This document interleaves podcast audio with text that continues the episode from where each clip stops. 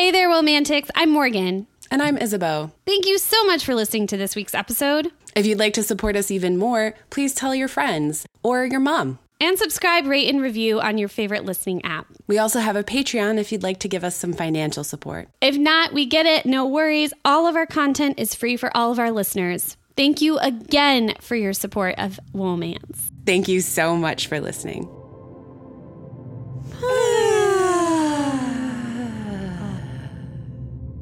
I'm Isabeau. I'm Morgan. And this is Romance, A podcast about romance novels. And ourselves. Well, this week we are very excited to bring you a very special three year anniversary episode. Can you believe it, Romantics? You've been on this journey with us for three years. Or maybe just a week.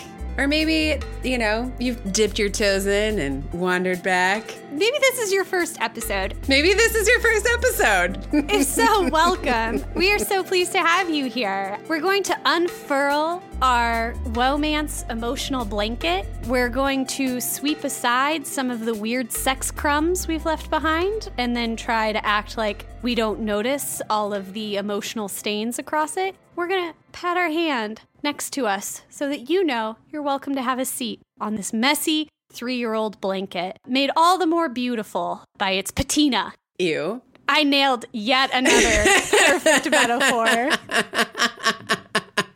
We're cozy, is what we're trying to say. Like, you're welcome here. We keep it loose to keep it tight. Keep it loose to keep it tight. It's the only way to go. So, we've been doing this for three years. Morgan, I want to ask you, what have we learned? I have had so many real moments of self discovery, sometimes just being forced to articulate an idea that I've found deep inside myself and like to make it real and to share it with people. I've also learned that it's not helpful to think about sharing with a lot of people, that you should probably only be talking to the person directly in front of you at any given time. I've learned that the idea of generic belies so much space for getting really weird and getting deep into yourself and getting deep into others and getting deep into society. What have you learned along this journey? I've learned that romance is so much more absurd than even I, as a fan, ever thought or counted on. I feel like we started this podcast at an opportune moment of change in romance, and I was really excited to both learn about romance's cardinal sins and also watch the genre and Romancelandia really react and respond. Yeah. To some of those accountings and reckonings. Like, that's been a really cool thing to be witness to and a very small part of. And I think like it's been really good. Romance is actually a really good skeleton key, as you say, for understanding other big things. That like this pat in some ways genre can really unlock some really absurd and wonderful and terrible things about our society and ourselves. Yeah, and one thing I've learned is that the voice in your head that reads to you grows with you. Yes. And returning to a well like romance, returning to the same genre with, you know, similar conventions and tropes and voices allows you to really see that personal growth within yourself and culturally as well. Yes. But you brought up so much has happened in the three years since we started podcasting. I remember when we started our Twitter account before we released our first episode and we discovered Jen Reads Romance on Twitter. And, you know, now they've got Fated Mates and we made friends with the team over at Learning the Tropes. But the whole central idea behind starting this podcast was that no one else had a romance podcast. And now we're part of a network of tons of romance podcasts. And I like the idea that you don't have to have a unique idea to have a unique voice. Mm-hmm. romance podcasting and romance has like shows that to us over and over again. It's like there are only eight tropes. there are more than eight books. yeah, totally. That's lovely. There are and were other romance novel podcasts. I think the area has definitely grown in the last three years we've been doing this. And there have also been some controversies in romance. Yeah, the Romance Writers of America imploded the day before Christmas in 2019. I remember at a time when I thought like the most controversial thing that happened was that someone obviously didn't know who Beverly Jenkins was when they tried to appear woke on their romance blog. Yeah. I'm totally up for naming names. I just can't remember the name of that blog anymore. Well done, everyone. Well done, everybody. Cancel culture really knocked that one out. Yeah. The first romance novel centric bookstore in Chicago opened Love Sweet Arrow. In Tinley Park, which is a lovely suburb. Also, Women and Children First, one of Chicago's premier feminist bookstores, had fought long and hard to finally get romance on its shelves. It had everything but romance and now has an entire dedicated section. I know. Next project, I'm going to target my friendly neighborhood genre bookstore slash records shop slash VHS store. Bucket of blood, I'm coming for you. You got the sci-fi, you got the horror, you got the true crime. Where's my romance? Yeah, there's a lot of blood in romance. We got weird shit too. Exactly. We got the weird shit. Come on, be subversive. Mm-hmm. But I think one of the biggest things I've learned is that there's a real community, and to be a part of it in the way that we are has been so generative. I think our fans really reinforce all of our most arrogant instincts about ourselves because they are so smart, they're so funny, and they have great taste and have often pointed us in the direction of some really great books. Barnstormers. Remember, they selected Gentle Rogue for our final Johanna Lindsey, recommended all of our Entropy series, Mm-hmm. which was a doozy, Boy, howdy. I learned a lot. but also like pointing us in the direction of Jude Lucens, Mm-hmm. which is a recent one. The Cecilia Grant Christmas novella, which was like everybody and their mother wanted us to read. And like, turns out everybody and their mother was right. It was a total delight. So good. But also authors who've come to visit us who have brought incredible books to our attention, like Whitney My Loves when Scarlett Peckham came and chatted with us about that. Or when Suleikha Snyder came on and talked to us about the Jade Temptress. Like, when was the last time you read Jeannie Lin? It should have been a week ago. So great. Exactly. So great. What a competent writer. And of course, Melanie Johnson gave us Laura Kinsale, The Gift That Gives, and also her audiobooks. I'm like our entire discussion with Melanie Johnson about the world of audio romance. Ugh, incredible. And then our friends right now doing hookup state of mind, totally bending the genre of audiobooks, podcasting, publishing. Rose Lerner coming on our special Jane Eyre project. I mean, we're gluttons for friends, Libra Aries, double baby combo here on the show. And so, whenever it came time to celebrate our three year anniversary, there was only one group of people we wanted to talk to, and that is our listeners. One of the things I think is great about us, if I could be so blunt, is that we're okay with dissent. Yes. We're okay with argument. What does your friend say whenever we have a particularly tense episode? We are spicy. spicy with one another. We're spicy with our books. We're spicy with our authors. you know, being spicy doesn't necessarily mean we don't love it. And in fact, like all of the energy, right? The opposite of love isn't hate, it's indifference. And oftentimes our listeners don't agree with us.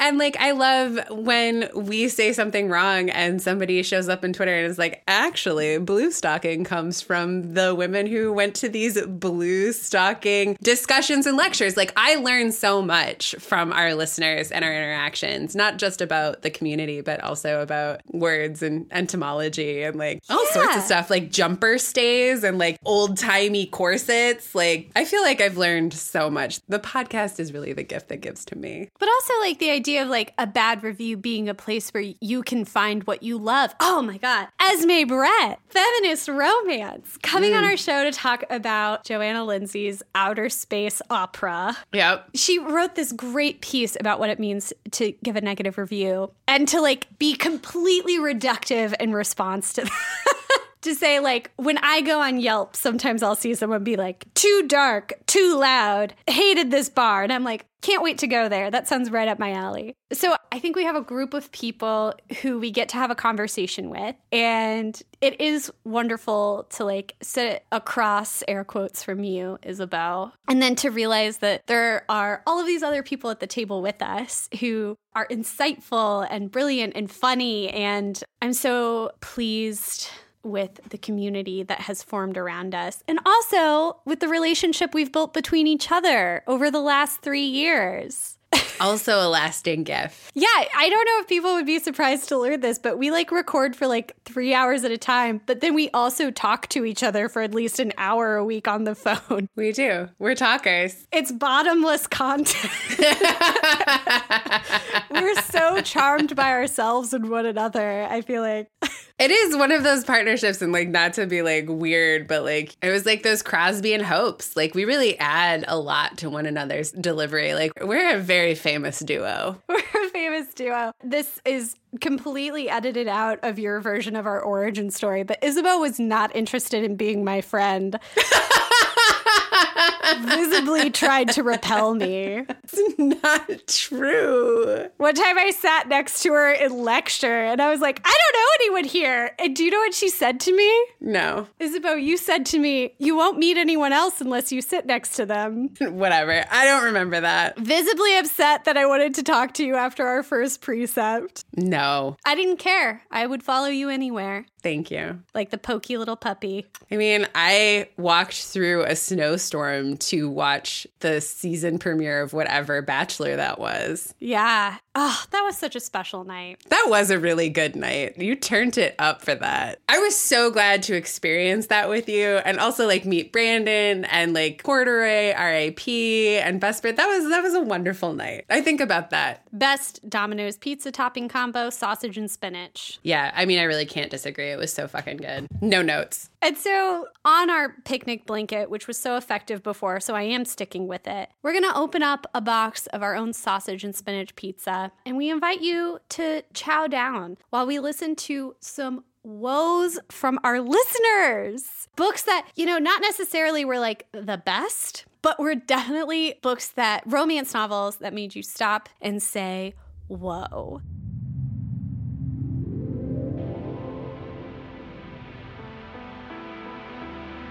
In a world where women hold all the power, a titled man can do little but accept his fate.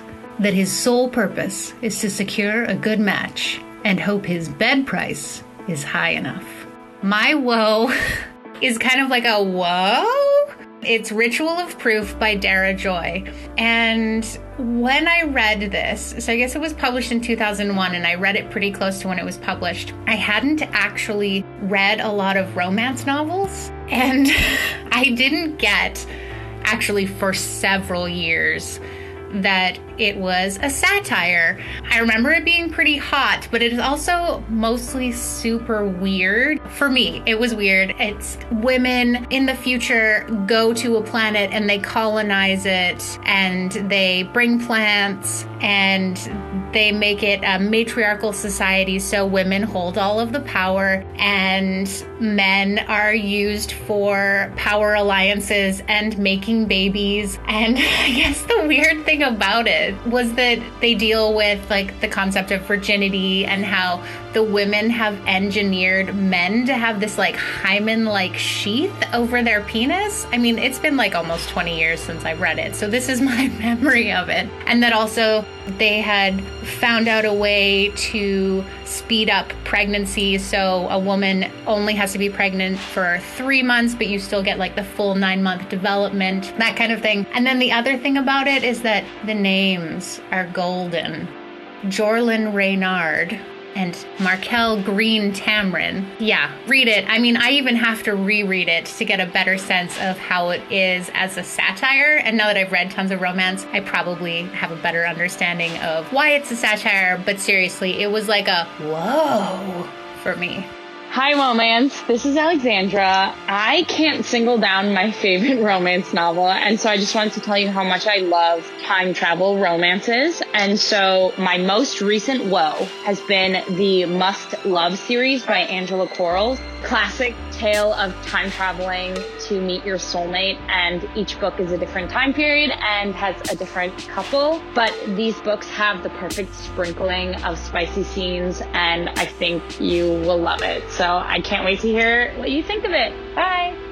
Hey Morgan and Isabeau, love your show. This is Katie. My Womance is the comic series Saga by Brian Vaughan and Fiona Staples. It's just super sexy, hot space epic Romeo and Juliet, Game of Thrones type, star-crossed lovers from warring species. It is pretty violent. It's super weird, but it's got a bunch of great tropes unplanned pregnancy, just like on the run, and they encounter all these wonderful characters, and their relationship grows stronger as the series progresses. Highly recommend it. Saga.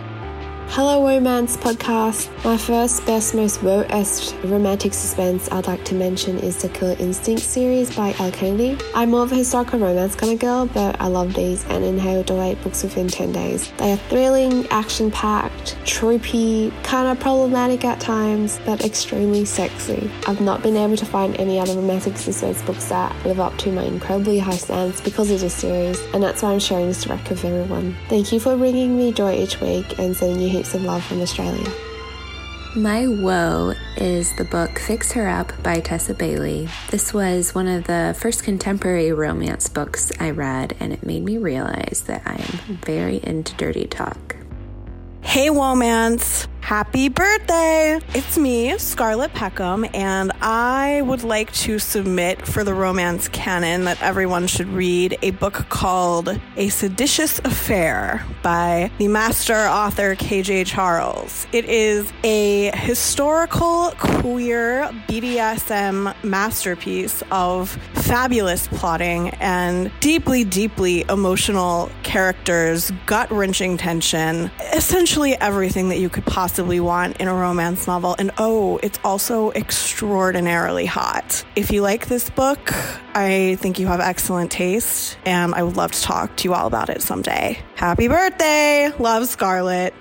Hey, Womance, this is Vin from Montana. My Womance is Jitterbug Perfume by Tom Robbins. It's the story of Alobar and Kudra, two lovers who find immortality and then spend a thousand years running around Eurasia, living different lives, trying to keep that immortality for good in the company of Pan, the demigod, and all sorts of other characters. It's an awesome book full of sort of some heady, darkly humorous explorations of life and religion, but there's also tons of raunchy sex and a little bit of violence and a little bit of everything in between. It's an awesome book. I'd highly recommend it. I even named a cat after Kudra.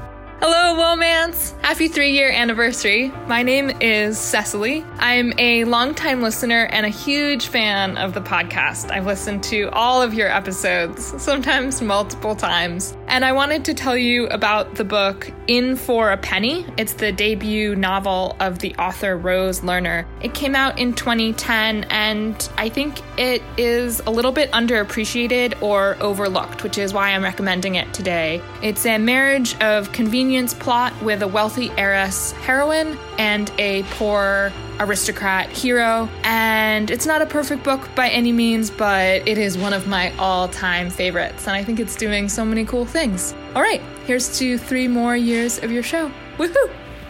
Kia ora koutou, ko Esme Brett Tōkuingoa. Hi everybody, my name is Esme Brett. You might know me as at feminist underscore romance on Instagram. The romance novel that made the biggest impact on me would have to be Prince of Broadway by Joanna Shupe. And it's because of the epilogue. Like I don't want to spoil all that goodness for you, but I will say that it's a non-traditional ending and it kind of eschews the trappings of domesticity that so many male-female historical romances uh, fall prey to. And that's not saying it's a bad thing, that's fine heaps of instances, but I always find it a little bit like the heroine was such a angry, fierce, badass, and then suddenly her personality is like smiling wryly at her husband's jokes in the epilogue, and oh, the children are fighting, aren't they cute? I need to see ass kicking heroines get ass kicking endings, and Florence absolutely does. I would like more. I want more Florence. Well, Florence, her HEA involves her and her men's living in happily unmarried sin while her business is booming. She's out there living her best life, and that is a dream I can get behind. Hi, this is Katrina Jackson, and a romance that makes me go whoa is actually a collection of short stories by Brooke Winters called Neil, and they are erotic lesbian submission shorts, and they are just fantastic and so engrossing, and I could read that collection over and over again. My largest romance woe was from an earlier episode when you were talking about an 80s romance novel I can't even remember the title of, but you went on a tangent about Reaganomics. And I have never before found anyone who could combine economics and romance novels in a way that made my heart just pitter patter, and it made me a romance lover for life. Hi, this is John. So, an oldie but a goodie romance for me is Pride and Prejudice. Love Elizabeth, love Mr. Darcy. Their will they, won't they, all the way throughout is phenomenal. I love the period piece, and if you haven't read it yet, I would definitely recommend it. Thanks. Hi, Romance. One of my favorite reads recently was the book A Rogue of One's Own by Evie Dunmore. It is the sequel to the book Bringing Down the Duke. Not only were the characters fascinating and entertaining, it was also really cool to read a book in a historical context about the suffragist movement, which I also found very interesting, and it was a great escape from the world that we currently live in. Hey Morgan and Isabeau, this is Elena from Brooklyn, New York. First off, let me start by saying that I love your podcast. My favorite romance novels of all time has to be Normal People by Sally Rooney. This is a spin on romance, and it's not your typical girl meets boy trope. This story takes us on an adventure with highs and lows, and the author, Sally Rooney, knows her stuff. These complex characters, we root for them, but we also know that being together might not be what's best. Another good romance novel has to be Bridgerton, The Duke and I. I know the Netflix show just came out and everyone's going goo goo gaga, but I think this is a good beginner romance, especially if you want to try something out in the historical fantasy realm. Something to note here is the typical trope of women in this time period. They are often submissive and weak, but once they meet this man, they go through this sexual awakening and then become strong and independent. I'm not saying this is a bad thing, but it just makes me question if women really want to be uplifted from poverty and is it a bad thing for us to want these things? Another romance novel that does not get enough hype is The Shape of Night by Tess Gerritsen. This paranormal romance is more surrounded by murder mystery, but it still has its very steamy scenes. Basically, the protagonist falls in love with the ghost that is inhabiting her house, who happens to be the owner of the house, the original owner. The romance novel that really got me into the genre has to be The Best of Me by Nicholas Sparks. Very, very, very good. It's kind of simple, but also really heavy, and it just makes you think does romance last through decades? And if two people are meant to be together, will they end up being together again? That's all I have to say. Bye, Morgan. Bye, Isabeau.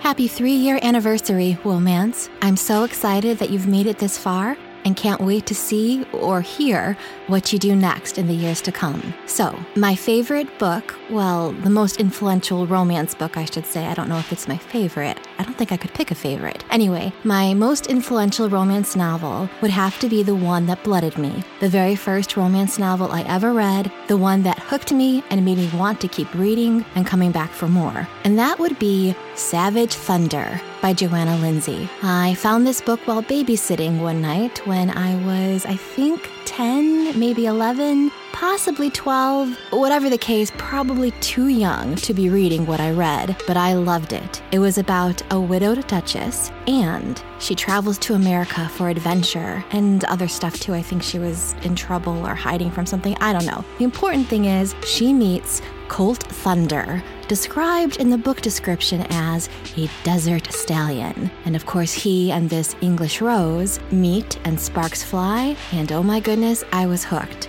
Four words for you sex on a horse.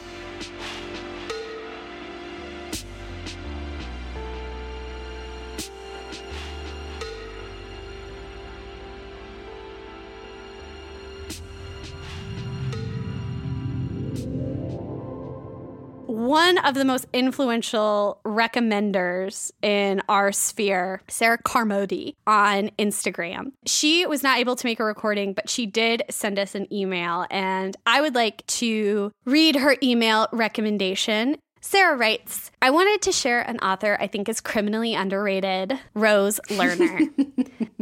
That's called Synergy, kids. She wrote this before we recorded with Rose. We already had it scheduled. I just want that known on the record. Sarah writes, I think she is an excellent writer, but does not get the recognition she deserves. I want to bring attention to one book of hers in particular, Listen to the Moon, which is the third book in her Lively St. Lemeston series. It is a marriage of convenience story between two servants, actual servants, a valet turned butler, and a maid. No one is an aristocrat in disguise or long lost heir or anything like that. Sarah knows how to appeal to us.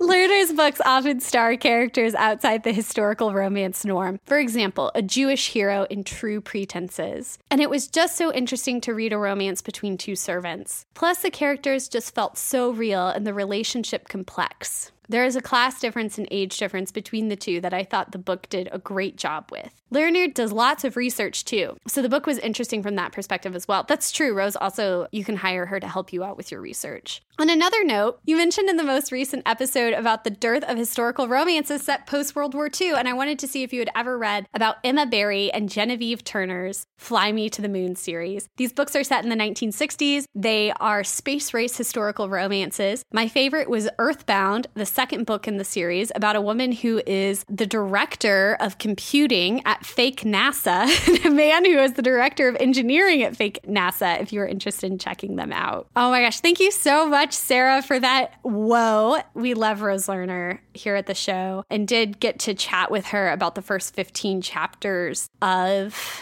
Jane Eyre, which was so much fun. So, what's your woe? What's my woe?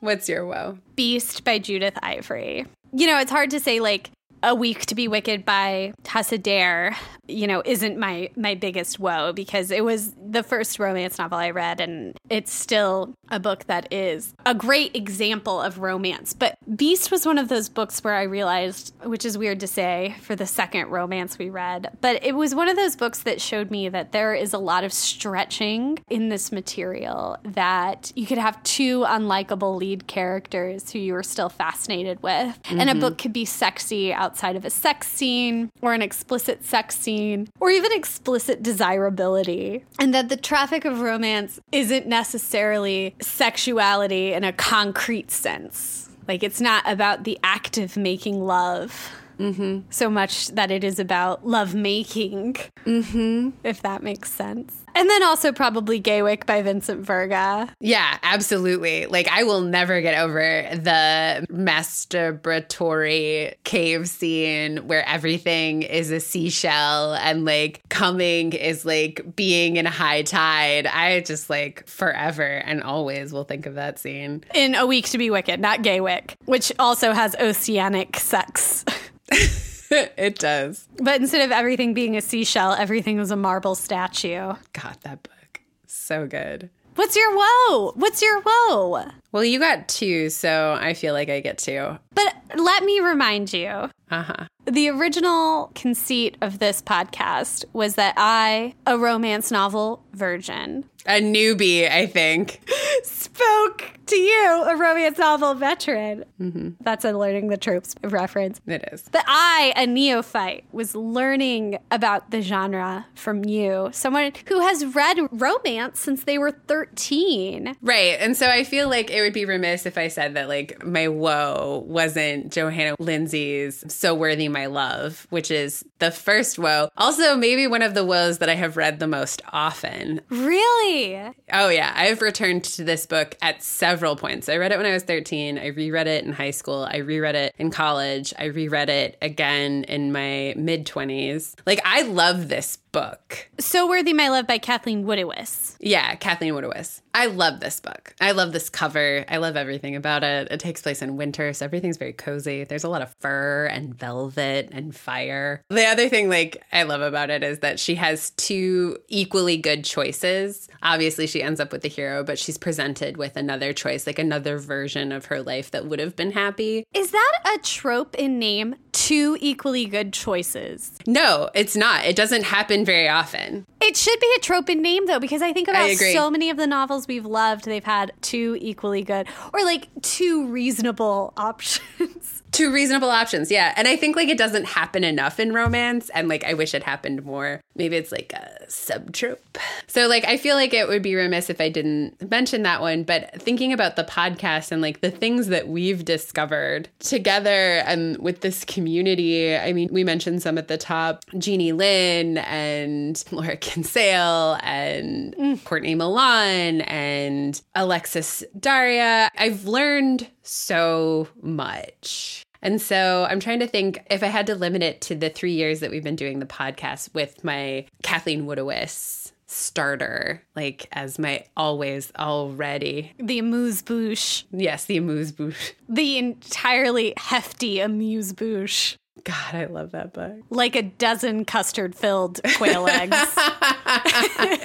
you know, I just had to eat them all. Then I would say that Scarlett Peckham has surprised me. Like, I read her entire first series The Earl I Ruined, The Duke I Tempted, The Lord I Left. The Lord I Left. I read them all. I devoured them all. The Duke I Tempted was really great. The Earl I Ruined was my favorite of the three. And The Rakess was really so good and so fascinating and doing so many things. And just like what's so awesome about having Kathleen Woodiwiss and then like inheritors like Scarlett Peckham and Joanna Shupe and Alexis Daria is that like I can draw the line and I can feel woed by them in this way. And that they've created something so unique and so wonderful inside a genre that, like, shouldn't have any surprises, but always does. Yeah. And the fact that I can say, whoa, from 1982 to 2020 and 21,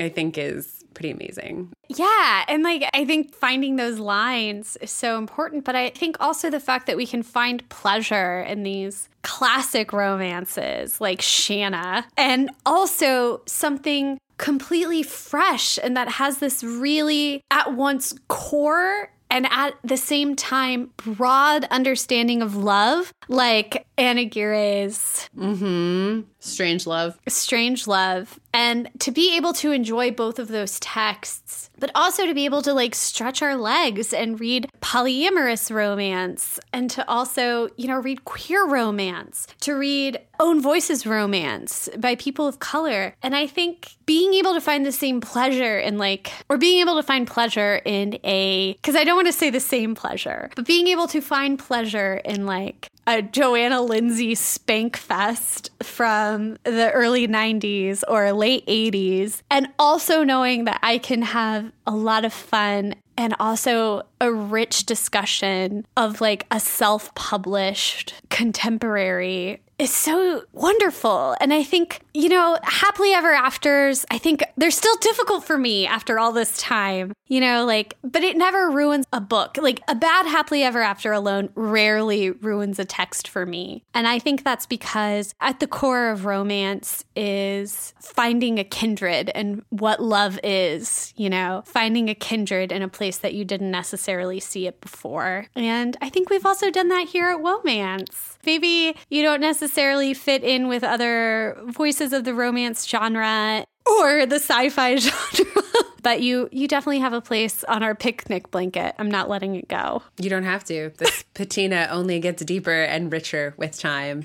And in the three years that we've had together, we've had some spills, some thrills, and some really good times. Yeah. Also, honorable mention I have to leave you with Mermaid's Kiss and also sleeping together about like working for that drug company in Seattle and like meeting each other in their dreams. Like, this is a genre that is bending and pulling and pushing all of us forward and backward, and the reckoning continues. You are not constrained by a single setting. You are not constrained by a need to be a certain kind of intellectual. You are not constrained by a need for symbolism. Here in romance, the idea is good feeling, which can be enhanced by bad feeling with our angsty friends. And that, like, I think that's just like such fertile soil. Yes. And is the reason we've been able to find stuff to talk about to varying degrees of effectiveness for the last three years. And hopefully, we will continue to bring our spicy hot takes and our mistakes and our own reckonings forward. Thank you so much for being a part of our conversation. Uh, we obviously don't exist without you guys listening. And if you want to check out any of the books that were mentioned on this episode, we do have a website, womancepodcast.com, and we will be creating a blog post with a collection of these stories so that you can find them on your own. What's our what's our outro? Loosen your stays, but never your principles. Mwah.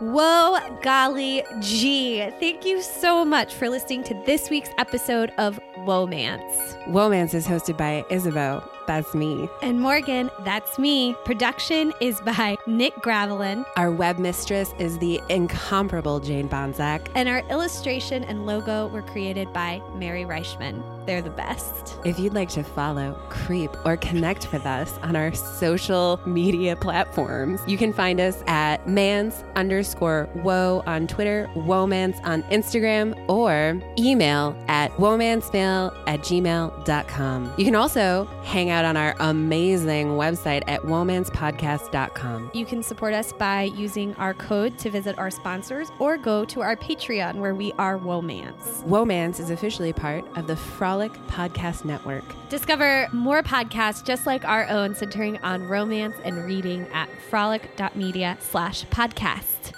Until next week. Mwah.